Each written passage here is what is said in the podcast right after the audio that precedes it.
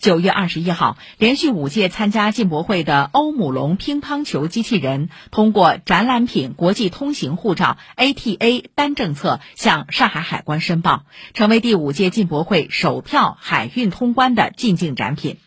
这台诞生于二零一三年的乒乓球机器人被吉尼斯纪录认定为全球首台乒乓球教练机器人，目前已迭代升级至第七代。今年，他以最新面貌赴约进博会，向公众展示机器人技术的最新进展与未来。